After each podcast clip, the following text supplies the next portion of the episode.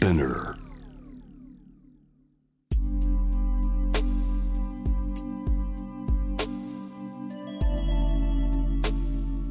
眠らない街六本木。高層ビルの一室に現れる深夜の保健室。重たいドアの向こう側。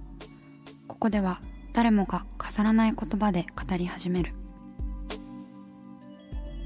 心の声を聞き出す。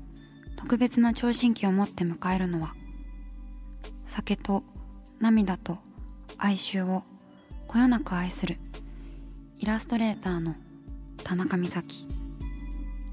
恋仕事家族。そして性のこと。一人一人で違う。体と心のカルテ。J-WAVE ミッドナイトチャイム。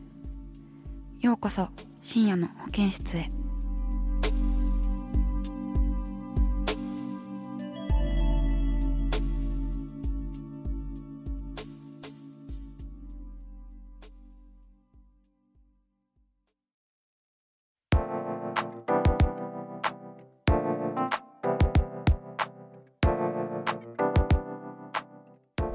田中美咲がお送りしています。深夜の保健室ミッドナイトチャイム。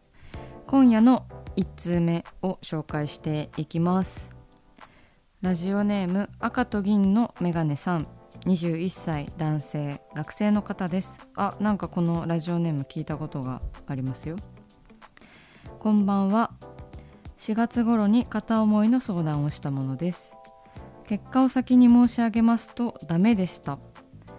相手の方はとても優しく断ってくださりまた丁寧に気持ちを教えてくださったこともあってやっぱり悲しいですがその人のことはすっと諦めることができました。こんなに辛い思いをするとは想像しておらず今は全身の力が抜けてしまっていますがなんとか早く前を向いて気持ちを切り替えたいと思います。とのことです。赤と銀のメガネさん。メッセージありがとうございます。ね4月頃にメールを紹介させていただきましたね。あの高校生の頃に片思いをしていた人に勇気を出して数年ぶりに連絡したという。それでなんか告白するか迷っていますっていうお便りでしたよね。いやいやよくよくぞ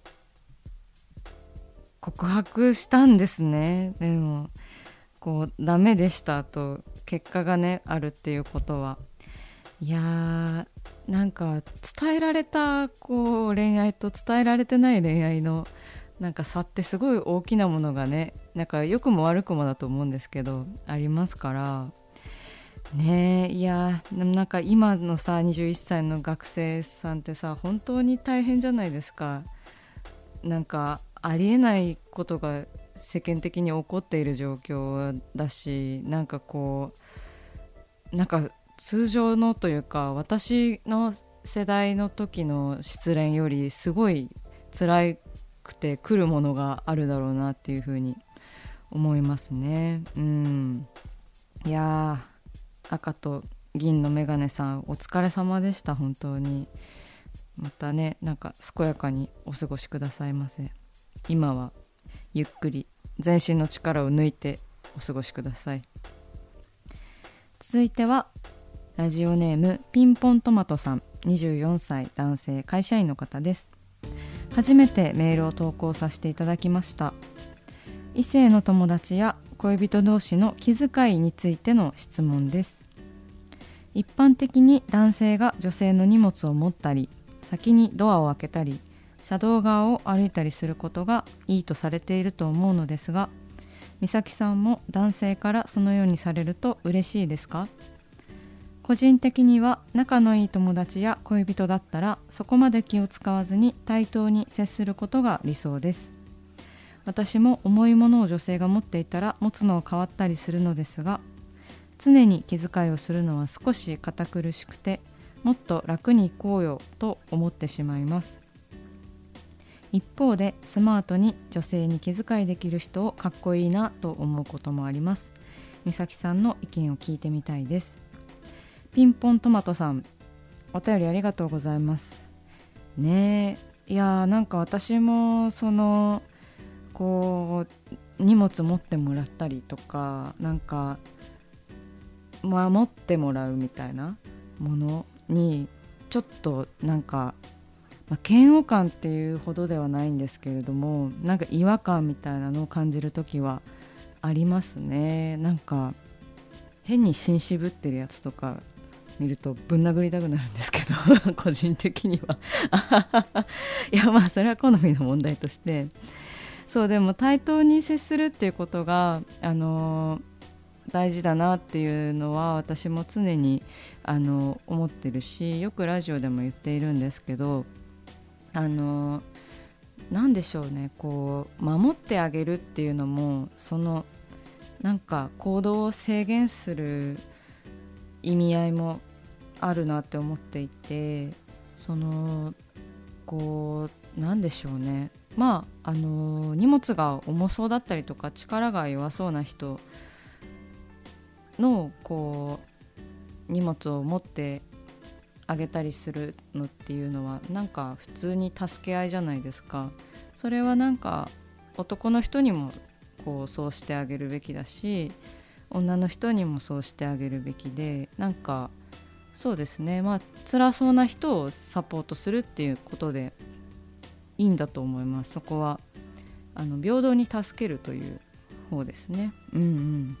あの性別に限らずあの弱ってる人を助けるとかあのそれぞれの、ね、能力っていうものはあると思うのであのそうですねできることはするっていう風なピンポントマトさんのね考えていることで全然こう大丈夫だと思いますよ。うん、そうですね一方でスマートに女性に気遣いできる人かっこいいなと思うこともありますとのことですがまあ別にね女性だけに男性が気遣いをするっていうのもおかしな話じゃないですか。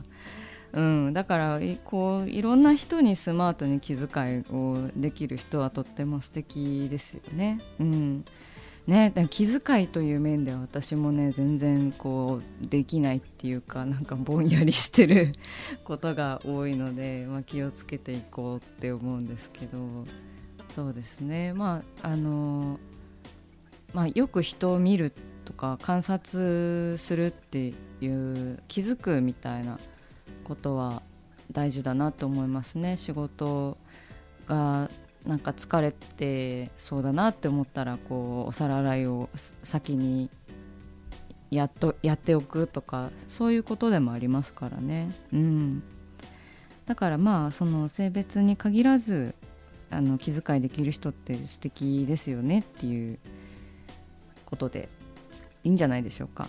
はいピンポントマトさんメールありがとうございました。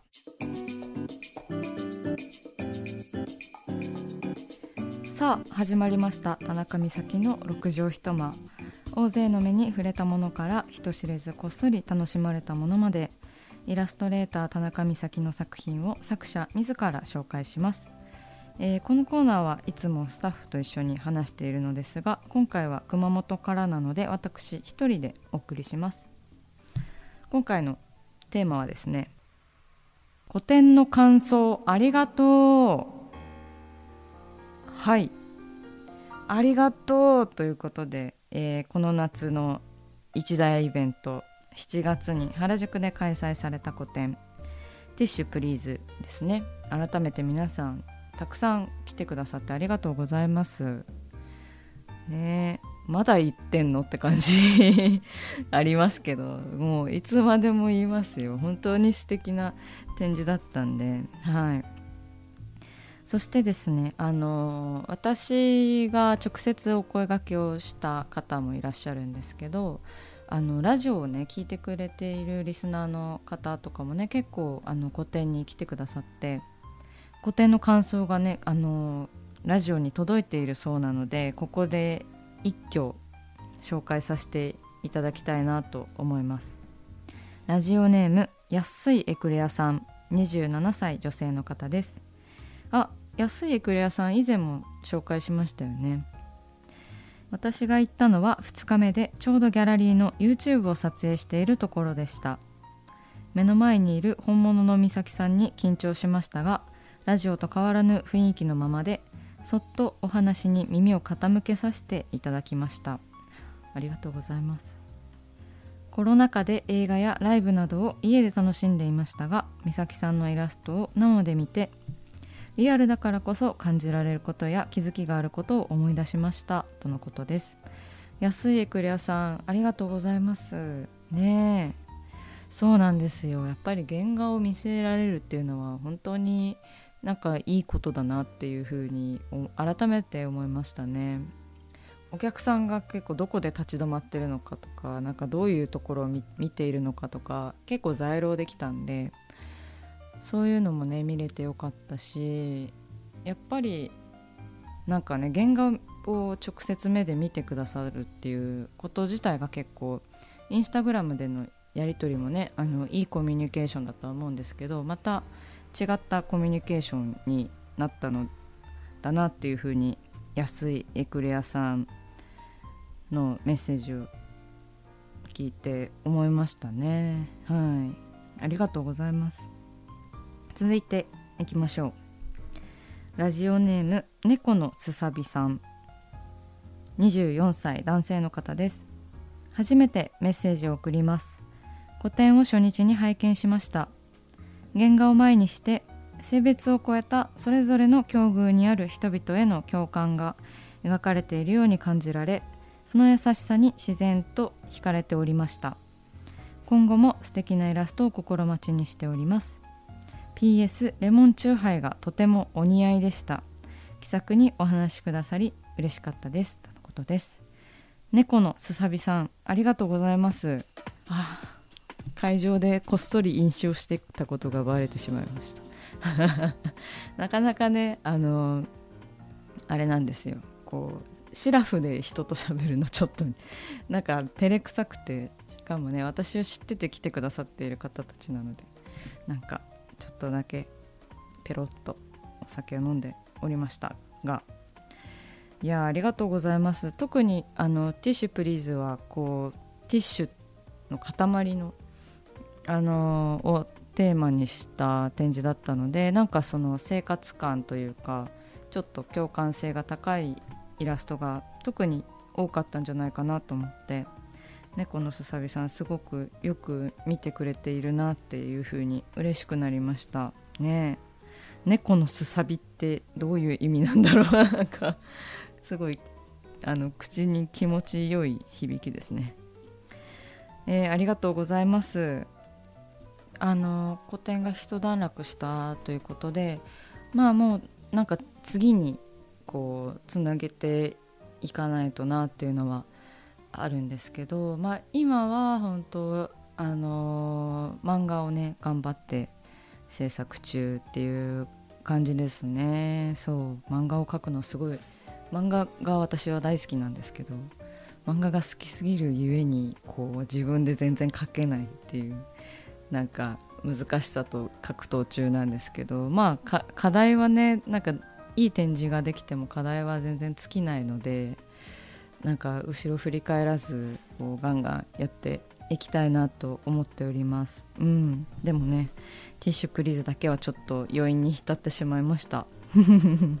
でも次にもあの生かしたい素敵な個展になったので、えー、それもね来てくださった皆様聞いてくださっている皆様のおかげでございます、えー、ありがとうございました。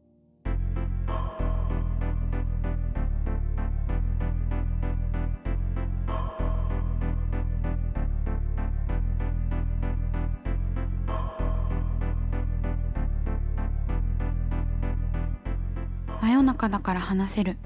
体のこと心のこと。 J-WAVE ミッドナイトチャイム。公式サイトとインスタグラムは24時間オープンしています。あなたの悩み番組へのメッセージお寄せください。来週もイラストレーターの田中美咲が深夜の保健室でお待ちしています。キャリコン編集長通信仕事と人生の話をゆるゆるとパワードバイミモレ。このポッドキャストではミモル編集長の河原咲子が時には一人で時にはゲストをお招きしキャリアコンサルタントの資格を生かして仕事と人生そして職業キャリアだけじゃないライフキャリアの話を誰にでも分かりやすくゆるゆるとお話します。毎週金曜日に新しいエピソードを配信中です。ぜひ一度聞いてみてください。